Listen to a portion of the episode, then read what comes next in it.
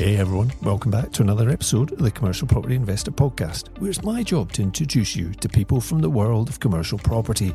We're talking with investors and thought leaders about their experiences of the commercial property world and sharing our own lessons from the last 20 years to give you practical know how so that you can follow in their footsteps. If you've ever thought commercial could be your next step, but it just seems too confusing and opaque, then you've come to the right place. There are so many exciting opportunities in this dynamic sector, and I'm looking forward to pulling back the curtain and sharing them with you.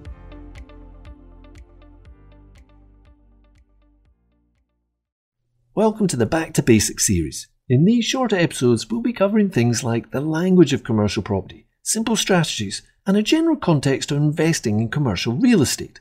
Our regular Thursday episodes will continue to provide deeper topic discussions and guest interviews with commercial investors and commercial industry experts.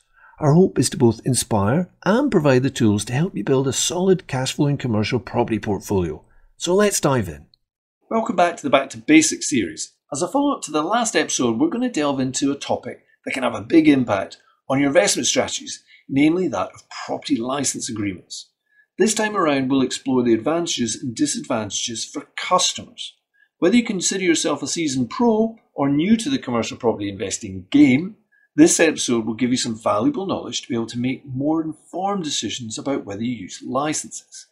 Now, last time we went into more depth about license agreements, in particular about the basic elements and some of the advantages and disadvantages from a landlord's point of view, some of the things that we've experienced as landlords.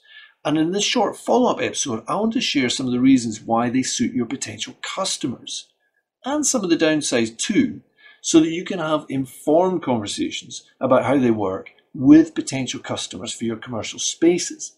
Now, I'm conscious that most of our content is based around the landlord or investor perspective, as it should be. After all, it is called the Commercial Property Investor Podcast and not, say, the Commercial Property Tenant Podcast. However, it's important to see things from the other side of the equation so we can view it from the client's perspective. We need to understand how these contracts work, both for the owner and for the occupants, to be able to set expectations correctly and ultimately to be able to sell the benefits to our clients. Now, one last thing before we delve in. Whilst licenses are mainly associated with multi let spaces, they are occasionally used for single let properties where it suits the landlord and the customer to have a more flexible approach. So bear that in mind as we go through them. Okay, why would a customer choose to work with you under a license agreement rather than a more traditional lease? Now, there's lots of good reasons for that, but I've jotted down a few of the main ones. And something that we've experienced in the past is when a customer needs almost instant access. They maybe have a problem with their existing office, maybe there's been a flood, and they need disaster recovery. They need to be able to set up very quickly. A traditional lease doesn't really allow you to do that, whereas a license could be within 24 hours. Or it could be they've won a new contract, and part of the proviso for winning that contract is that they need to deal with something really quickly, get up and running really fast. So, having the ability to get into flexible space under a license agreement allows a lot of that to happen much quicker.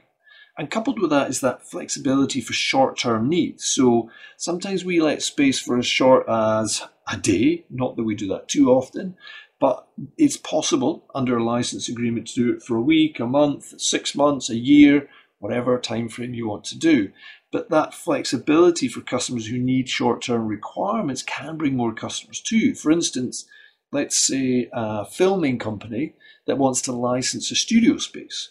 They don't need it forever. They just want a few months to shoot a particular production and then avoid the need for long term commitment and investment.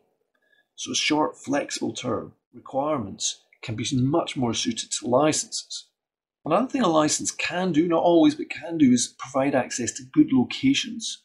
So, a license agreement could allow a customer to gain access to properties in really good locations that might otherwise have been totally unaffordable for them or unavailable to lease or purchase.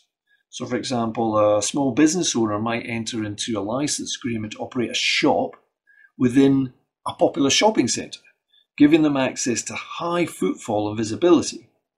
And the use of licenses is actually quite commonplace in shopping centres. Now, unlike a lease, a license often brings less liability and maintenance responsibilities. Sometimes the utilities, building insurance, and the compliance issues are a responsibility of the landlord. Now, this is reflected in the fee amount, so the landlord is not out of pocket, but the management of these elements is out of the occupant's hair. So they get one bill and can concentrate on making their business a success rather than trying to do any kind of building management. And licensing a property can reduce the financial commitment for the licensee. And in the main, it reduces really capital expenditures. Often this is a responsibility of the landlord, and often the space is in a better condition than it maybe would be if you were taking on a lease. Plus, they don't have a five or ten year lease obligation sitting on their accounts. So if you've signed up for a five or a 10 year lease, that's actually sitting there as a liability on your accounts. Now, just the same as you mentioned about a landlord, a licensee can use the flexible model to test a concept or a market. So, for instance, a pop up shop owner can license a temporary space to test, to see what customer response is going to be like, and the viability of their offer without all the risks associated with a long term lease or even purchasing a property. They can test it out. And often dilapidations are far less onerous or limited under a license. And this can be a significant cost when you come out at the end of a lease as a tenant. I've observed that on a few occasions where it's actually been the equivalent to about a year's rent. Quite a lot of money. Under licenses, there's not so much. You may still have some kind of dilapidations, but they're certainly not as onerous. Okay, so there are some of the upsides. But what about some of the downsides for the customer that we need to be aware of? It's important to have a clear understanding of what might be going through their mind as you discuss the potential of using a license. So, the big one for, in the main, larger businesses is the uncertainty for future requirements. So, just as flexibility gives great opportunities to test a concept or a market, the same flexibility means that it might not be possible to renew the license or if it works really well, the landlord might want to put up the fee. So, for example, a licensee operating a restaurant may face some uncertainty about those regular license renewals, which could potentially disrupt their business operations or their customer base. So, they might prefer to have a lease, but they've got to weigh that up against the uncertainty of the market and going for five, ten years versus testing things out difficult one, but it's just getting that different perspective. And with the license does come less control over the property. License often have restrictions on customer use and modifications of the property. Now, that's not to say they won't be withheld, but again, would you want to invest all the capital to do that? And to be fair, the same is true under leases, you know, about having limited control over the property. But in practice, it's more common for alterations to be allowed under lease agreements. Now, if a license E does invest a lot of capital into their space, then ideally they're going to want a longer term so they can sweat the asset. They can sweat the capital they've put in there. So again, a longer term lease might suit them better if they have big fit out costs for a license. It means that they have to get that return in a much shorter period of time. As a tenant, a lease can be sold on and should retain value for the underlying business operation. So short term leases are not really assets you can sell on or licenses that you can sell on. So, for example, if again a restaurant or maybe a pub or a public house or bar, you built up a customer base as the tenant and you've got 15 years on your lease left and you've got this goodwill and a trading business, you can actually sell the lease on with the business. Whereas under license on a short term, there's not really much there to sell on another consideration for the client. And again, also for you as a landlord, if you're going down the license route, there, it might preclude certain clients. And the last one here is a license agreement usually has a standard format and it isn't really up for negotiation. The customer often has to take it or leave it because the landlord spent their time going and setting up this license agreement. I'll take an example of ourselves. We occasionally tweak a license, but very seldom. It's generally We've done this for a long time. This is the agreement. Take it or leave it. I said in much nicer terms, of course. But from a client's point of view, in a lease, there's everything's up for negotiation within reason, depending on the condition of the market, whether it's a hot market or not. In a license, a little bit less so. So it's important for ourselves as investors and our customers to carefully think through the advantages and disadvantages of using licenses and try to understand it from each other's point of view.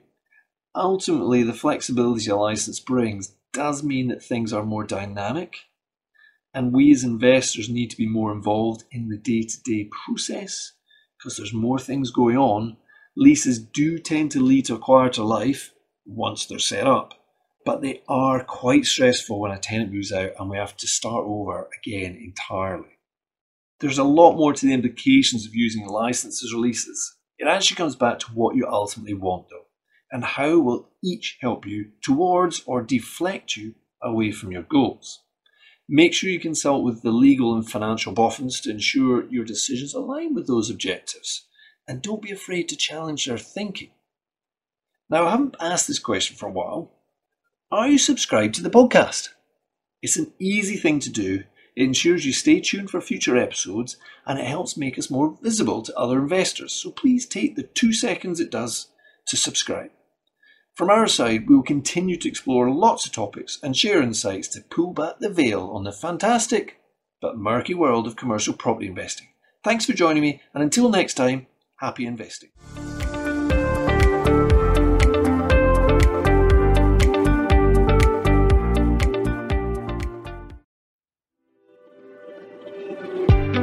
Hi there, I hope you're enjoying the content delivered on the CPI podcast.